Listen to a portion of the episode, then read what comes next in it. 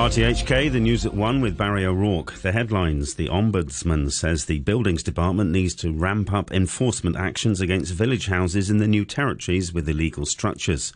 Five people are to be prosecuted over the death of a security guard who was crushed by a car park gate last August, and unionist lawmakers are urging the government to be cautious about importing workers. The Ombudsman says the administration is not acting fast enough in taking enforce- enforcement action against illegal structures on village houses. The government watchdog says over the past decade, authorities have managed to screen fewer than half of the villages in the new territories, and it may take another decade to complete all the inspections. Ombudsman Winnie Chiu says the Buildings Department should target the most serious violations and repeat offenders first. Even though the enforcement action has been stepped up, but we're concerned about the compliance rate. If the compliance of the removal order is not as high as expected or should be, then there sends a message that whether that uh, prosecution and enforcement policy is credible. Uh, hence, we advise uh, the uh, department to focus on its strategy, review uh, the strategy based on the last decades of experience. Despite last year's high profile clean-up operations, the government watchdog says there's still work to be done to combat the illegal occupation or obstruction of streets. It acknowledged the joint efforts of the hygiene authorities and police in some black spots, but said the scaling up of these efforts is vital. Ombudsman Winnie Chiu says the operations carried out demonstrated how seizing items stored or on sale in public spaces can prevent offenders from doing it again the FEHD should be given the uh, legislative power to also detain and seize and confiscate obstructive goods like the police. So it doesn't have to depend on the police all the time in terms of such enforcement action so that they can have a more flexible approach the Ombudsman also says the average penalty of around $1,000 is insufficient to stop serious violations and repeat offenders and suggested a progressive fine. The Labour Department has initiated prosecutions against five people over the death of a security guard last August. She died when a car park gate toppled on top of her, as Hayley Yip reports. The department announced the prosecutions following the completion of its investigation into the death of the 43 year old guard who was crushed by the falling gate at the Yau Maternal and Child Health Center. It said the five suspects have been charged under the Occupational Safety and Health Ordinance. A spokesman said the department will strictly enforce the law and do its utmost to protect the occupational safety and health of employees. The female guard was working at the entrance to the Yau Ma Tei clinic when the gate, measuring 4.7 by 2.5 meters, toppled on top of her. She sustained multiple injuries and was rushed to Queen Elizabeth Hospital, where she was pronounced dead. Lawmaker Bill Tang from the Federation of Trade Unions says he hopes the government will ensure local workers aren't negatively affected by its talent schemes. He was commenting after a Legislative Council antechamber meeting with government officials yesterday, where Secretary for Labour Chris Sun said Hong Kong's top talent scheme had received over 10,000 applications, with over 70% being approved. Some unionist lawmakers urged the government to be cautious about importing workers, including Mr. Tang. Trade union is quite worried that if the government and the society and the employer just want to import many and many labor and employee overseas or from Greater Bay Area is too easy. The uh, employer will not consider to improve local employees' salary or other conditions. A tourism professor has welcomed the recovery in the sector but is warning authorities not to encourage mass tourism. Since dropping quarantine restrictions, visitor numbers to Hong Kong tripled in January from December. Professor Haiyan Song from Polytechnic University said Hong Kong arrival numbers should reach pre pandemic levels by mid next year. But he said authorities should aim to attract high end tourists, provide quality services, and consider the sustainability of Hong Kong as an international destination. Once tourism increase so drastically, it also brings certain pressure to Hong Kong, for example, traffic congestion, crowded, uh, crowdedness, and so on and so forth. Actually, also cause many other negative impact. For example, in carbon emission and also wastage and so on and so forth. So I think the industry should be careful. Welcoming tourism is a good thing, but at the same time, we should consider sustainability. A US federal agency has warned that the country is in danger of defaulting on its payment obligations as soon as July, unless Congress agrees to raise the amount the government can borrow. The Republicans are refusing to back the Biden administration's call to increase the permitted debt level unless it agrees to steep spending cuts. President Biden has said he will not accept their demands. Some of our Republican friends in the House are talking about taking the economy hostage over the full faith and credit of the United States. They say, unless I accept their economic plans, which is totally irresponsible, they're not going to pay the national debt, which took 200 years to accumulate. And I made it clear in the State of the Union I will not negotiate whether or not we pay our debt. I will not allow this nation to default. The president of the World Bank says he will step down from his post in June, almost a year before his term was due to end. David Malpass did not say why he was leaving early. During his tenure, he was rebuked by the Biden administration after he said he didn't know if fossil fuels were driving climate change. He later apologized for his remarks. The former US ambassador to the United Nations, Nikki Haley, has outlined the main themes of her bid to win the Republican nomination for the presidency.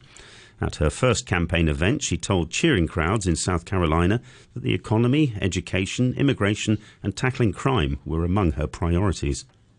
We have too many families paying too much for groceries. Too, too many mothers searching frantically for baby formula, and too many children who are so far behind in the classroom they may never get ahead. We have too much crime on our streets and too few police and border patrol. A court in the United States has sentenced a white teenager to life in prison without parole for killing 10 black people at a supermarket in New York State last year. Payton Gendron was 18 at the time of the attack. He'd driven more than 300 kilometres to a predominantly black area and had posted a racist manifesto online. His lawyer, Brian Parker, spoke at a news conference after the sentencing. What we heard in court today from the survivors and their families was heart wrenching. Their loss is unimaginable. Our client committed these terrible crimes. He has been held accountable and will suffer the consequences for what he did. The case highlights a much deeper problem. This young man's violent, hate fueled assault was in part the product of centuries of pervasive racism and discrimination in this country. A World Health Organization report has concluded that th- that a third of prisoners in Europe suffer from mental health problems. The findings are based on a survey across 36 European countries. The BBC's Alison Roberts has the details. Mental health disorders were the most prevalent condition among the 600,000 or so people incarcerated in Europe in 2020. At 33% of inmates, the study found. Suicide was the most common cause of death. Against that backdrop, the WHO's regional director called for greater investment in continuity of care, since only half of countries ensure access to community health services for prisoners on their release. There are also concerns about overcrowding in prisons, a problem in one in five countries. Officials in India have expressed concern over the high number of tigers that have been found dead this year. So far, 24 of the endangered cats have perished. The majority of the deaths are said to be due to natural causes, but officials say they'll investigate to make sure the animals are not being poached. There are only around 3,000 tigers left in the whole of India. The Hollywood actress Raquel Welch, who was often credited with paving the way for modern day action heroines, has died. She was 82. Welch became an international sex symbol in the 1960s and is widely remembered for playing a bikini clad cave woman in the 1966 film One Million Years BC. Raquel Welch later said it was difficult to avoid being typecast as an international sex symbol, and sometimes she felt she was treated without enough respect, like in this interview with John Tidmarsh in 1977. Do you think you're going to be a, a great actress one day? I really don't know. I can't forecast the future. Is that your ambition? Um, I would like to work in parts that uh, I'm interested in, and somehow I just don't think that this interview is really very definitive and seems very supercilious and superficial. All the questions, if you don't mind me saying so. I don't mind you saying so. You haven't actually answered many of the questions, have you? No, because I think they're presupposed. You try to put words in my mouth. I'm sorry about that. They weren't meant to be. But no need to be sorry. That's just the way it is. Goodbye. Thank you. Bye bye. To sports, the head coach of the Hong Kong Triathlon national squad says the upcoming Asia Triathlon will be a good fitness test. Andrew Wright said the team was focusing on the training for the event and not the result, as their biggest race will be the Asian Games in September. It's a great opportunity for them to test their fitness over winter. This race is very early in the year for us, so we're not at peak fitness, and it's important that we have been focusing on our training rather than focusing on the result in this race. Our biggest race of the year is Asian Games in September. So trying to be at peak fitness all year round is not really a possibility. But hmm. in saying that, there are Olympic points on the line in this race, and the athletes are fit, and we're looking forward for them to test themselves against the competitors from overseas. To football news, where we start with a top of the table clash in the English Premier League. Not a goal for Manchester City now will win it. De Bruyne plays it back. Haaland turns and shoots. It's 3 1, and that has finished the deal for Manchester City here at Arsenal tonight. Manchester City have replaced Arsenal at the top of the table with that 3 1 win at the Emirates. Kevin De Bruyne put the visitors ahead before Bukayo Saka equalised from the penalty spot. But Jack Grealish and Erling Haaland then scored to put City on top on goal difference, having played a game more than Arsenal. City boss Pep Guardiola says this was a game they had to win. It was important to be here because six points behind just in case we lose. When one game ahead, nine points hypothetical happen. Recover nine points to Arsenal is not easy. But uh, no, we're close, especially for the fact how we behave really well in the second half with a, a lot of personality to do it. Arsenal boss Mikel Arteta praised his team's performance, but says mistakes cost them dearly. That was a huge battle, and um, a battle that, um, especially till we conceded the second goal, we had them, and we had the feeling that we could beat them, and uh, we give them the game at the end um, with certain errors that in this at this level you cannot make. In the Champions League last 16, it's advantage Borussia Dortmund and Benfica after last night's first leg matches. The BBC's Richard Newman reports. Borussia Dortmund have taken a 1-0 lead over Chelsea in their Champions League last 16 tie after Karim Adeyemi's second half winner in the first leg in Germany. Graham Potter's side had several opportunities to equalise, the best of which came when Emre Can cleared off the line from Kalidou Koulibaly's effort. In their first ever last 16 appearance, Club Bruges lost 2-0 to Portuguese side Benfica in their first leg in Belgium. Tiger Woods says he's serious about his latest golf comeback and insists he'll be playing to win the PGA Tour Genesis Invitational, which tees off today. The 15 time major champion only played three events last year, the last of which was the Open. Woods suffered severe leg injuries in a car crash two years ago. Know, I would not have put myself out here if I didn't think I could beat these guys and, and win the event. That's my mentality. And if I wasn't ready to win at this level, you know, I am very rusty, but I've come off rusty situations before and I've done well. In Formula One, the Mercedes boss Toto Wolff says the desire to extend Lewis Hamilton's contract is a no brainer. The seven time world champion's current deal expires at the end of 2023. Wolff was speaking at the launch of their new car as Mercedes hoped to bounce back from a campaign that saw them win just one race. Well, we started some initial discussion. Uh, he was in the US or over the winter, and I was traveling as well. Uh, but as I said before, we've done it now three or four times. It's basically taking taking the old contract, trying to adjust here and, and there a little bit, um, and then then going forward. So it's not going to be a great com- complication. We just need to find the time and sit down. But it's a no-brainer to continue. In cricket, India have thrashed the West Indies by six wickets to make it two wins out of two at the Women's T20 World Cup, joining England at the top of their group. India reached their target of 119 with 11 balls to spare. Pakistan opener Muniba Ali recorded the first century of the tournament. She scored 102 to give Pakistan their first win, beating Ireland by 70 runs. And now to the weather forecast. It'll be mainly fine and dry with moderate to fresh east to northeasterly winds, occasionally strong offshore. And the outlook mainly fine again tomorrow, but still cool in the morning. Temperatures will rise over the weekend. And currently at the observatory, it's 19 degrees Celsius with a relative humidity at 50%. Please be aware the red fire danger warning is in force. And to end the news, we'll have the top stories once again. Five people are to be prosecuted over the death of a security guard who was crushed by a car park gate last August. The Ombudsman says the Buildings Department needs to ramp up enforcement actions against village houses in the new territories with illegal structures. and unionist lawmakers are urging the government to be more cautious about importing workers. And that's it. You've been listening to the news from RTHK. The Brew with Phil Whelan on Radio 3.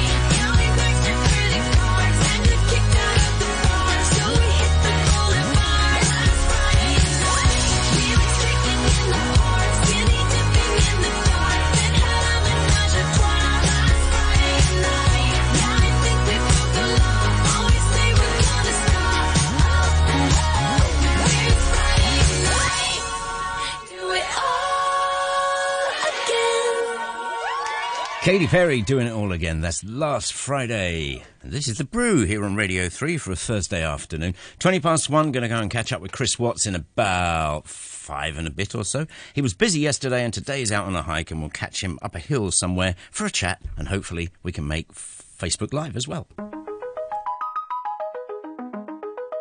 Oh, I'm such a loser. How'd I ever lose her? Oh, baby, now I am a loser, Why do I have to lose her.